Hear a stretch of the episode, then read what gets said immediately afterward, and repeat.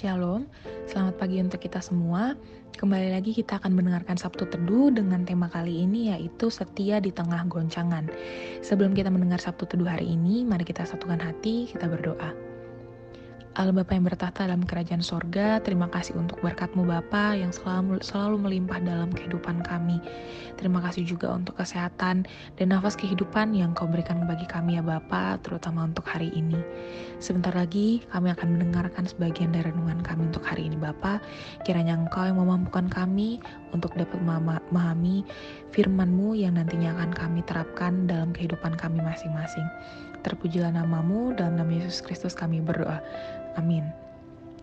Nats hari ini diambil dari Ibrani 12 ayat 25 sampai 29. Demikian firman Tuhan. Jagalah supaya kamu jangan menolak dia yang berfirman. Sebab jikalau mereka yang menolak dia yang menyampaikan firman Allah di bumi tidak luput, apalagi kita jika kita berpaling dari dia yang berbicara dari sorga, Waktu itu suaranya menggoncangkan bumi, tetapi sekarang ia memberikan janji, satu kali lagi aku akan menggoncangkan bukan hanya bumi saja, melainkan langit juga. Ungkapan satu kali lagi menunjuk kepada perubahan pada apa yang dapat digoncangkan, karena ia dijadikan supaya tinggal tetap apa yang tidak tergoncangkan. Jadi, karena kita menerima kerajaan yang tidak tergoncangkan, marilah kita mengucapkan syukur dan beribadah kepada Allah menurut cara yang berkenan kepadanya dengan hormat dan takut. Sebab Allah kita adalah api yang menghanguskan. Nah, Prekop ini berisi nasihat dengan menggunakan kiasan-kiasan seperti di ayat kalau kita lihat lagi di ayat 1 dan 2 itu menggunakan kiasan pelari seperti berlomba dengan tekun dalam perlombaan yang diwajibkan bagi kita. Dan kemudian bagian ini diambil lagi dalam ayat 12 sampai 13 kemudian ada kiasan mengenai bapak yang mendidik anak-anaknya di ayat 5 sampai 11 dan yang terakhir kiasan akar yang pahit itu di ayat 15 ayat 3 dan 4 itu melanjutkan kiasan orang Kristen sebagai perlombaan. Hal ini adalah contoh dari penderitaan Yesus sebagai orang beriman yang mampu membantu dan menopang orang-orang Kristen dalam perjuangan. Perjuangan itu adalah perjuangan dalam melawan dosa. Bertahan sampai mencucurkan darah merupakan lukisan hidup mengenai perjuangan seorang peserta lomba gulat, bukan peserta lomba lari. Uh, firman ini ditujukan kepada pendengar Kristen langsung sebagai anak-anak Bapa Penerapan dari kiasan didikan ini ditafsirkan sebagai bukti bahwa Allah mendidik anak-anaknya yang ia kasihi dan membawa mereka kepada kedewasaan seperti putra ilahi. Harus juga belajar dari penderitaan. Ayat 12 dan 13 kembali kepada gambaran seorang pelari yang lemah dan letih yang digoda untuk menghentikan perlombaan. Kemudian di ayat 14 sampai 16 ada perhatian mengenai integritas dari jemaat Kristen yang berdamai dengan semua uh, dan kekudusan yang tidak menyesatkan orang lain. Nah, kemudian kiasan akar pahit dalam ayat 15 itu mengacu pada Ulangan 29 ayat 18. Peringatan terhadap jemaat Israel yang berbalik beribadah kepada berhala. Dan Esau menjadi sebuah peringatan dan bukan ancaman. Itu di, ada di ayat 18. Orang-orang Kristen itu tidak harus hidup dalam ketakutan atau ancaman meniru tokoh-tokoh dalam sejarah keselamatan karena memiliki keuntungan-keuntungan yang tidak dimiliki uh, orang-orang pada zaman dahulu. Kemudian ayat 25 itu mengulangi argumen uh, yang sekarang sudah dikenal uh, memperingatkan bahwa orang-orang Kristen yang tidak mendengarkan Allah berfirman melalui kurban Kristus di surga beresiko mendapat hukuman lebih keras dari orang-orang Israel yang menolak uh, menaati Allah yang berfirman di Gunung Sion.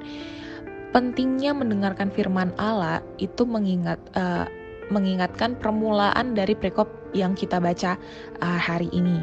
Suara Allah diiringi oleh gempa bumi. Ayat 26 di Gunung Sinai. Ia telah berjanji dalam Hagai 2 ayat 6 untuk menggetarkan bumi sekali lagi di masa yang akan datang dan yang tetap tinggal hanya kerajaan abadi tidak tergoyahkan bagi mereka yang setia kepadanya. Karena Kristus telah memungkinkan orang mendekati Allah, Prekop ini menjamin para pendengarnya uh, bahwa mereka berada dalam proses untuk menerima kerajaan. Bagian utama dari khotbah berakhir di ayat 29 dengan kutipan dari Ulangan 4 ayat 24 yaitu peringatan yang bagus bahwa keadilan Allah hendaknya mendorong orang Kristen untuk tetap setia kepadanya. Jadi pada firman Tuhan yang kita baca hari ini kita bisa belajar dari bambu.